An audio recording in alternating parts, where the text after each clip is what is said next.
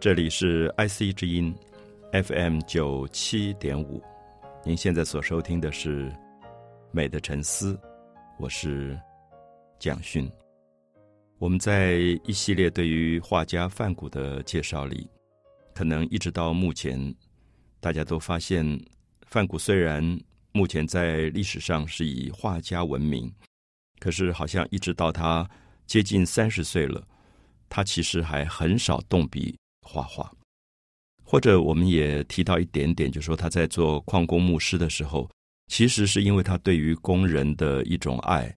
对于他们的同情，他希望留下他们非常辛苦的工作的样子，所以他拿起了炭笔，拿起了一些很简单的工具，画下了他们的一些工作的状况或者生活的状况。那么这一类我们称为素描的作品，也许对范谷来说。他并不把它当艺术作品来看待，而只作为他关心这些矿工或者关心这些穷苦里的人们他们生活的一个记录吧。一直到一八七九年七月，我们看到范谷当时在比利时波里纳吉的这个矿区的牧师，他签了一年的合同，那么这个合同聘约已经期满。那么他满心欢喜，认为说教会一定认为他是一个好的牧师，他如此的尽责，应该会跟他续约。那没有想到教会对他的态度反而是比较批判的。他们认为范谷在这个矿区里跟着矿工一起下到坑洞里去挖煤矿，跟他们一起过最苦的日子，其实违反了教会的规则。这个也许一般朋友会有一点不容易理解，就是我们总觉得范谷在人道的关怀上做了一个最好的牧师，可是教会在很多的国家其实是一种特殊的社会地位，他是一个白领阶级，他是一个知识分子，在某一个程度上，也在社区里是有一点高高在上，所以因此，我想这里面只能说。范谷心目中对牧师这个身份的理解，和当时欧洲教会里面对牧师这个身份的理解有了巨大的落差。范谷心目中觉得，一个牧师就是好好的去实践耶稣的训示，耶稣留下来的一种为穷人、为受压迫的人去呃谋福利的这样的一个训示，如果能够在生活里完成，就是一个好的牧师。可是教会不是，教会认为。一个牧师是一个社区里面有声望、有地位的那个人，叫做牧师。所以，因此，在一八七九年，我们看到这个夏天，呃，可以说是范谷一生受到的最大的一次打击，因为教会没有跟他续约，教会没有跟他续约，他重新落入到一个失业的状况。我想，生活上，范谷其实回到他自己爸爸妈妈的家里。他的吃住也不会有太大的问题，更大的打击其实是心灵上的、精神上的。因为范谷一心一意要做一个非常非常好的牧师，那么这一次在比利时的这么穷困的矿区里，这么艰苦的一年的牧师的工作，他自认为他实践了神给予他的使命，可是他没有想到最后的。终结竟然是一个类似于被开除的这个身份，所以我们大概可以想象，在一八七九年之后，大概到一八八零年到一八八一八二这两三年当中，大概是范谷最痛苦的年代，因为他一心一意要做牧师，可是这个时候他忽然有一种彷徨，他不知道何去何从。如果牧师做不成，他要做什么呢？其实他自己很茫然。因为他那个要为人类救赎，想要去帮助所有的受压迫的穷困的人的或者痛苦的人的那个心愿这么高，在现实生活里，他其实很难去做一般性的事务性的这种工作。所以我们看到他回到自己的家乡，非常苦闷，那么也不太愿意见人。这个时候，其实非常有趣。我们发现，当他在宗教、在牧师的这个职业上受到了最大的挫伤的时候。拯救他的竟然是艺术，所以我们很难理解画画这一件事情。我们平常觉得一个人画画好像是一个很开心的事，可是有时候我们会发现，一个陷入在精神状况非常彷徨、空虚、绝望的人，绘画或者我们说艺术的创作，有时候会把一个人从苦闷当中拯救出来。所以我们都知道，不管从事于绘画的创作或者音乐的创作，比如说你喜欢演奏乐器或者喜欢唱歌，它可以疏解很多的情绪。所以这个时候，当范谷几乎没有朋友的这个状态，那么他就把绘画当他最好的朋友。他开始很认真的画画，很长时间的画画。基本上，我们了解到，范谷其实他的生命非常短，他到一八。九零年就自杀了，那么只活了三十七岁。可是这个时候他已经三十岁了。那我们会看到接近三十岁的范谷，他接下的生命只有七年。那么事实上，也就是说，范谷这个时候才起步画画的话，他的绘画的历史也只有七年这么长。我们有时候觉得很不可思议，因为常常看到一个可能从小喜欢画画，一直在美术学院主流当中出来的画家。花几十年，可能成绩都没有范谷七年这么好。所以我自己的解释是这样：我觉得，其实一个画家有两种不同的功课要做。一个功课是说，他必须学会技巧啊，我要学油画怎么画，然后水墨怎么画。那么这是技巧的部分。其实我自己的观察，我一直觉得技巧的部分学习的时间并不需要太长。可是画家最重要的功课其实是人生的功课。是生命的功课。他在面对画布的时候，他会不知道要画什么，不知道要画什么，表示说，生命里面到底有什么东西是你关心的，引起你的热情的。所以，我想这个部分可能才是我们关切的重点。那么，范谷因为他自己一直有一个很强的关切对象，他对于社会里面养尊处优的、很富有的、有权力的政客。或者是绅士淑女，他其实没有兴趣。那我们知道，这些人在其他的画家，比如说雷诺瓦或者莫内的画里常常出现。可是范谷不太喜欢画这种人。他如果要画，他喜欢画那种脸黑黑的，然后衣服脏脏的，一身臭汗，就在劳动里面的人。所以我们可以说，每个画家都有他关切的主题。那么，因为他自己在生活里面受到了巨大的挫伤，所以这个时候。画画就变成了他巨大的拯救，他就开始真正走上了画画这一条路。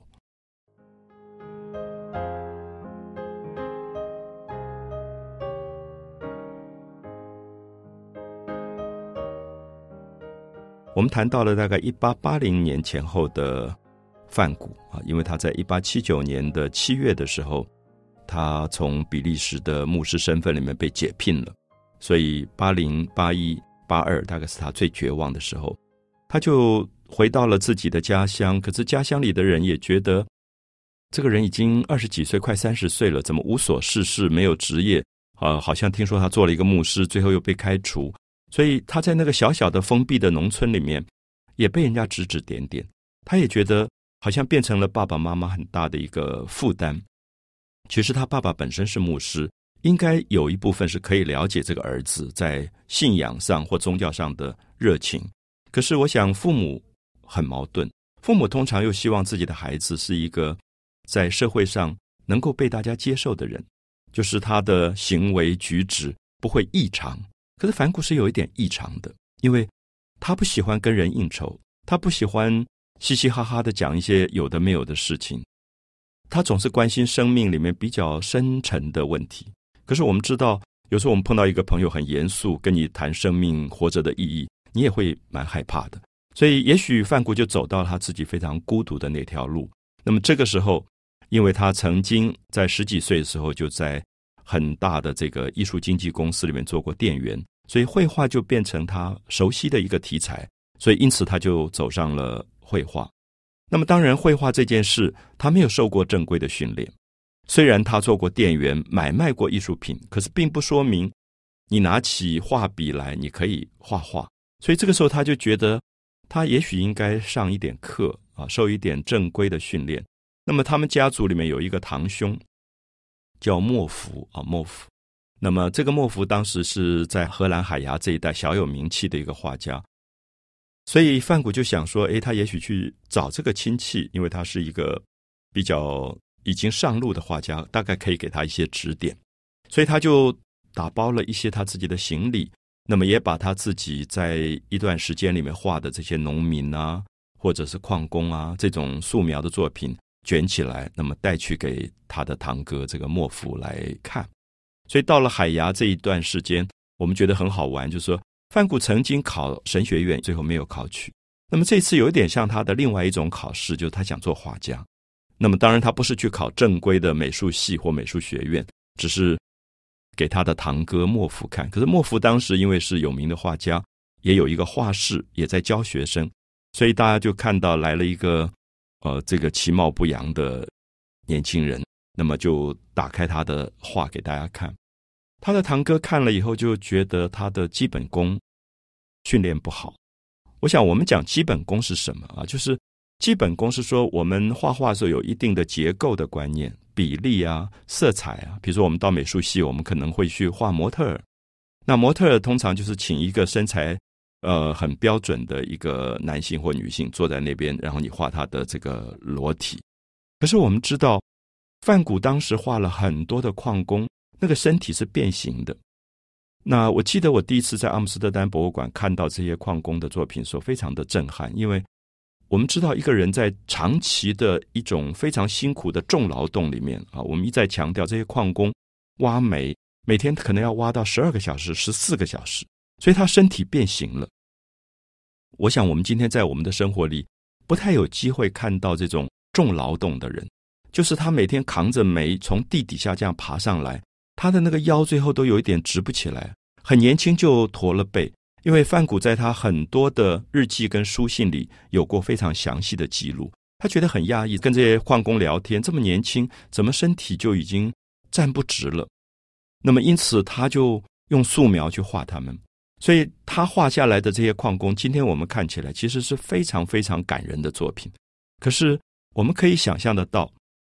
他当时拿去给莫夫看，莫夫是一个有名的画家。那么，一般有名的画家，他的衡量画好不好的标准是漂不漂亮。我想，我们今天也还是如此。我们看一个人画的画，我们觉得，哎，漂不漂亮？挂在客厅，大家会不会觉得，呃，好像真的美女一样？可是，梵谷画的不是美女，他画的是一些非常辛苦的、穷困的，甚至绝望的人。他画一个在火炉旁边连饭都没有的吃的一个秃头的一个老人。那么，这种画。我们说他很难取悦于人，啊，所以好的艺术作品其实并不是为了讨好别人的，应该是很诚实的画自己看到的东西。所以，因此我们看到范谷作为牧师，他牧师的身份跟别人的解读有了落差。现在他做画家，他的绘画的解读又跟别人有了落差，因为他的堂哥无法了解你为什么要去画矿工，画那么难看的东西，脏脏的。那谁会去买这样的画挂在家里？因为一般人会觉得，我们做画家当然是说画要卖得很好，卖掉以后，这个画还可以被人家挂在很漂亮的博物馆、画廊或者家里可以展示的。那么，因此梵谷的艺术作品其实有生之年并没有受到任何人的重视。我想是因为他一直在画我们社会里面大家最不愿意看的角落。我们试试看，如果我们今天在一个城市，我想我们的城市可能有游民。如果冬天很冷的时候，你走过一些地下道，你会看到一个头上套了一个纸箱的一个老头子，可能无家可归，就睡在那个地方。可是有没有发现，在我们社会的画家的作品里，很少看到有人画他们，或者是一个乞丐，穷的不得了，我们没有人去画他。我想什么原因？因为这种画不好卖。所以我想这里就牵涉到我们下面要解释，梵谷这个时候他起步画画了。那他画画的动机是什么？他的画对他生命的意义又是什么？那为什么很用功画画的梵谷始终没有人重视他的绘画？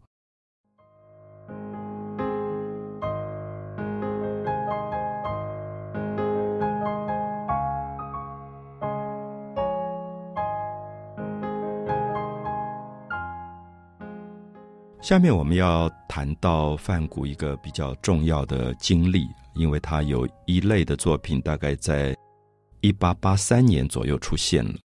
那还是素描，因为这个时候比较昂贵的油画颜料他买不起。那油画技巧上比较复杂，所以他还常常是用铅笔、用炭笔来做一些很简单的素描。我们看他留下了一件很重要的素描，这张素描是一个五岁左右的小女孩，然后她跪在一个摇篮前面，摇篮里面躺了一个刚刚出生的婴儿。那很多人都喜欢这件作品，也都觉得这件作品里面有一个说不出来的感动啊。有时候我们看一张画，我们不知道背景。我们只是看画本身，我们会觉得，哎，怎么会有一个五岁的小女孩看着摇篮里面的婴儿？那么这个婴儿是不是她的弟弟呢？好像他们的生活也很穷困，因为这个五岁的小女孩头发也都没有梳得很好，乱七八糟、脏脏的，然后家里也非常的简陋。好，这张素描，如果你看到了，如果你感动了，你可能才会去找资料，知道说，哎，为什么一张画会感动我？我们知道，大概在一八八二年左右时候，范谷在海牙。认识了一个妓女，这个妓女的名字叫 Classina。那梵谷对她有一个昵称，因为他们后来变成很熟的朋友，所以就叫她 C.M。我翻译成西燕啊，西方的西燕是女字旁一个燕子的燕，西燕。那当然是一个发音的这个翻译。我提到了妓女这个名称娼妓，我想一般朋友大概会觉得蛮奇怪。范谷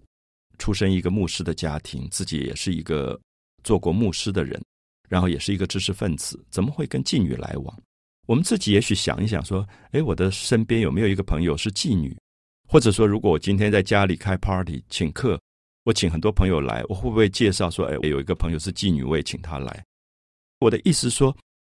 也许妓女或娼妓，它是社会里面的一种行业，可是基本上在道德上，我们很自然就把它贬低了，我们也轻视这样的人，我们也自动的。忽略这样的人，我们也觉得我们的生活里不会跟这样的人来往。可是我们看到范谷非常特别，范谷作为一个牧师，我们觉得，哎，牧师是信基督教，应该充满了道德感，那他更不应该跟妓女这种人来往。可是刚好相反，我们看到他在街头上看到了一个妓女，这个妓女当时三十二岁，比范谷大，范谷大概当时才二十九岁、三十岁左右，比范谷大个两三岁。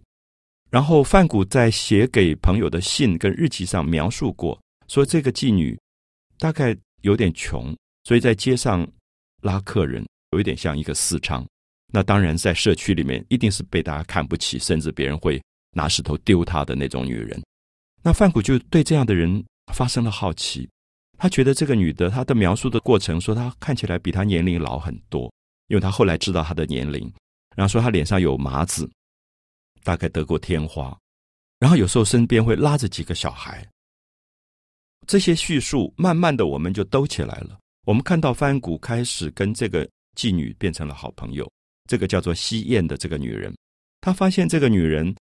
她的母亲就是妓女。好，就是说，我想我们就触碰到一个问题，就是一个社会里可能有一些穷苦的人，他们要用出卖自己的身体来养活自己。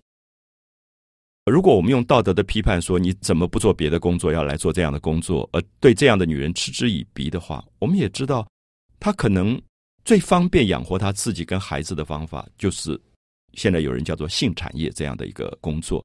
那她已经有五个小孩，这五个小孩她都不知道爸爸是谁。我想在那个年代，可能避孕啊各方面的这个医学常识也不够，所以就带了一群的这个小孩子。那么范谷认识他的时候，他有四个小孩。肚子里面怀了一个小孩，那范谷就很同情这个妓女，觉得已经怀了一个孩子了，应该要在家里待产，还跑到街上来，因为如果他不去拉客人，他等于晚餐都没有得吃，他没有办法养活他的孩子。很多的书里把这一段故事描述成一个浪漫的爱情，因为范谷后来要跟他结婚，他的父母都快疯掉了，他的弟弟也快疯掉，都赶来阻止这件事情，觉得。范谷简直是发疯了，怎么会想到要娶一个妓女？比他年纪大，还有一一大堆的小孩，那么还有一个妈妈要养。那么，可是我读到这一段故事的时候，我觉得这里面一点浪漫爱情的成分都没有。我们完全知道范谷其实在从事一个救赎的工作。他在日记里面说，这个妓女跟他一样遭受了生命里面最大的挫折跟伤害，所以他很想去帮助这个妓女。所以他有一段时间就让这个妓女住到他的画室来，然后他拿他自己那么少一点点的食物，那么一点点的生活费，来养这个妓女的四个小孩，然后让他把第五个小孩生下来。第五个小孩生下来的时候，这个小孩在摇篮里，然后五岁的这个姐姐就跪在摇篮旁边看着弟弟。那妈妈又跑出去接客了，因为必须要赚钱来养活这些孩子。这个时候，范谷画下了这张素描。有时候我跟朋友提到说，这张素描现在变成梵谷早期非常重要的作品，因为他不是在画画。如果我们今天面对一个生活里面这么痛苦的景象，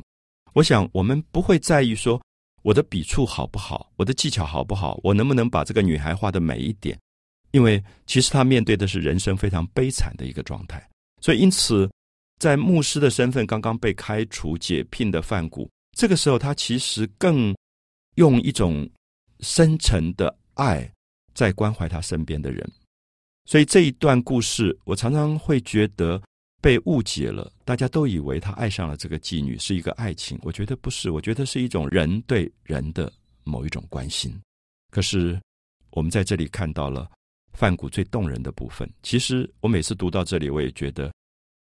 我比不上范谷，因为我觉得我做不到这个部分。在现实生活里，我相信绝对有像西安这样的女人需要别人帮助。可是，也许我们常常会觉得害怕，因为你会害怕这样的行为被别人解读成一些不正当的或者肮脏的行为，我们自动就逃开了。所以有时候我会。很惭愧，我的洁癖。可是反骨没有洁癖，反骨为了帮助别人的时候，他反而不在意别人怎么看他。整个社区都认为说，这个画家真是一个最不道德的画家。那么这个人还做过牧师，竟然跟一个妓女同居，一大堆的小孩，把自己生活搞得乱七八糟，连他父母都这样看待他。所以他中间曾经重病过一次，住到医院住了将近一个月。反骨自己也快崩溃了，因为他觉得怎么会把自己放到这么。荒谬的一个处境上，可他就很冲动，他觉得他要帮助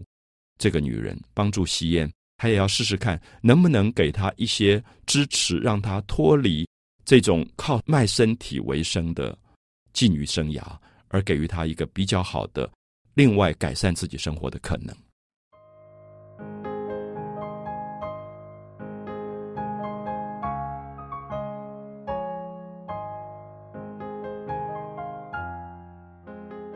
范谷在跟西燕的故事里，大概从一八八二年开始，那么主要他们生活在一起，大概是一八八三到一八八四这一段时间，我们也看到范谷激动到他就是要跟他正式结婚。其实连西燕这个妓女自己都吓了一大跳，因为他觉得他碰到了一个好心的人，这个人怎么可能跟他一起生活？他自己满脸麻子，又老，然后带着一大堆的孩子。你娶了她，等于要养活这五个孩子，而且要负担起他妈妈的生活费。那么，因此这个西燕也有一点嘲笑范谷，说：“你干嘛要惹这种麻烦？你干嘛要跟我结婚？”所以他们两个的关系非常非常的复杂，一般人都很难理解。因为我们知道，他们同居了一段时间，其实等于有一点像正式的夫妻生活在一起。可是最后，西燕又跑到街上去接客了。那么很多人都认为范谷得不偿失，就说你好像要救这个西燕。最后，西燕并没有被你救赎。可是我自己不这样看啊！我觉得这个事情的复杂是在于，范谷是不是在他的救赎的生命里太过一厢情愿了？他充满了宗教的狂热。这个宗教的狂热是因为他太相信基督教的圣经里面对人的这种帮助、无私的爱、无私的奉献。我们口头上讲无私的爱、无私的奉献非常的容易，可生活上。我们其实看不到一两个人可以真正做到无私的爱、无私的奉献。可是反骨真的做了。那么，因此整个的社区的人排斥他，他的父母排斥他，甚至最爱他的弟弟迪奥，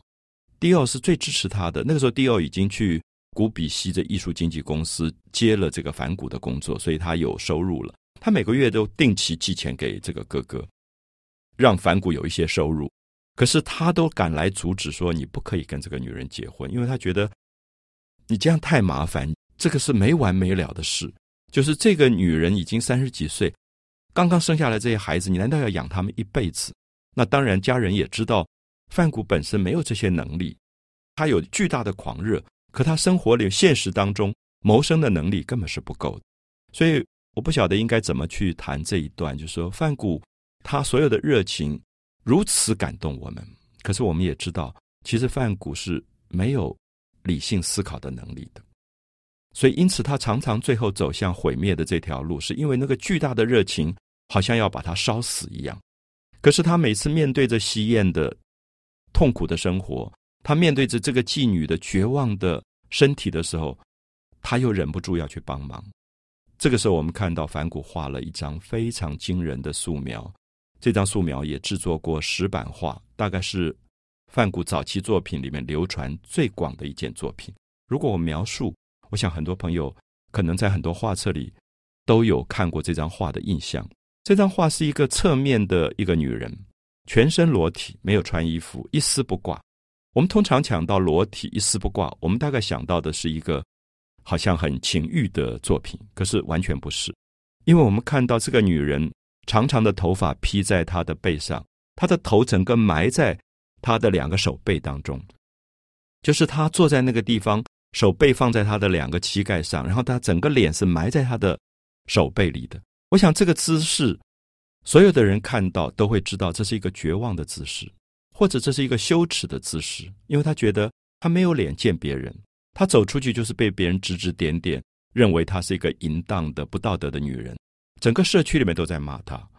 然后他又不知道除了做妓女以外，他有什么方法可以谋生养活这五个孩子，所以因此他回到家的时候。脱掉了衣服，他坐在那边的时候，他整个人是完全沮丧的，完全绝望的状况。然后我们看到他的胸部整个下垂，其实不是一个饱满的、美丽的一个身体。然后那个腹部大概也刚生完孩子，非常松弛的一个腹部，大大的一个肚子。所以我觉得很多人都认为裸女画是有情欲成分在里面的。如果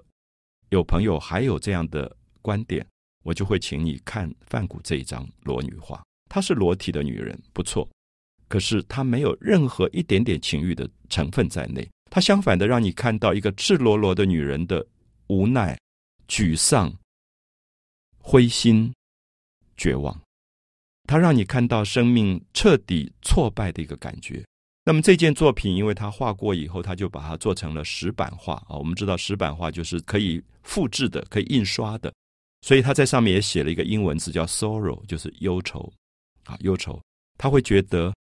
他看到的西燕这个妓女是巨大的一种哀伤、痛苦的一种表情跟一种感觉。所以这个时候，我们已经看到范谷的绘画其实有了他自己非常独特的美学的内容。如果我们今天拿他这段时期的作品跟他当时想要请教的。那位有名的画家莫福的作品来比较，莫福的作品其实是没有个性的。可是莫福当时很有名，画也卖得很好。可是范谷当时从来没有人觉得他是画家，而且大家看到他的画也觉得干嘛画这么难看的东西？可是生命的痛苦值不值得画？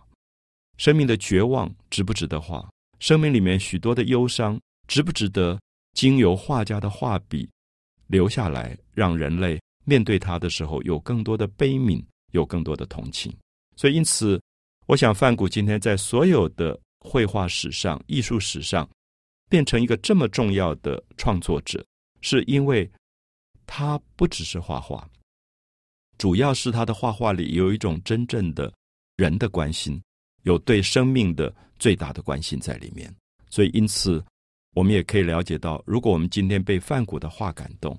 也可以说是透过了他的画，对于一个非常深沉的生命所感动了。好，所以因此，我想这个部分是我们谈到他在海牙这一段时期，大概一八八五年之前，他最绝望的时候，他所创作的一些艺术作品的经验。美的沉思，我是蒋勋。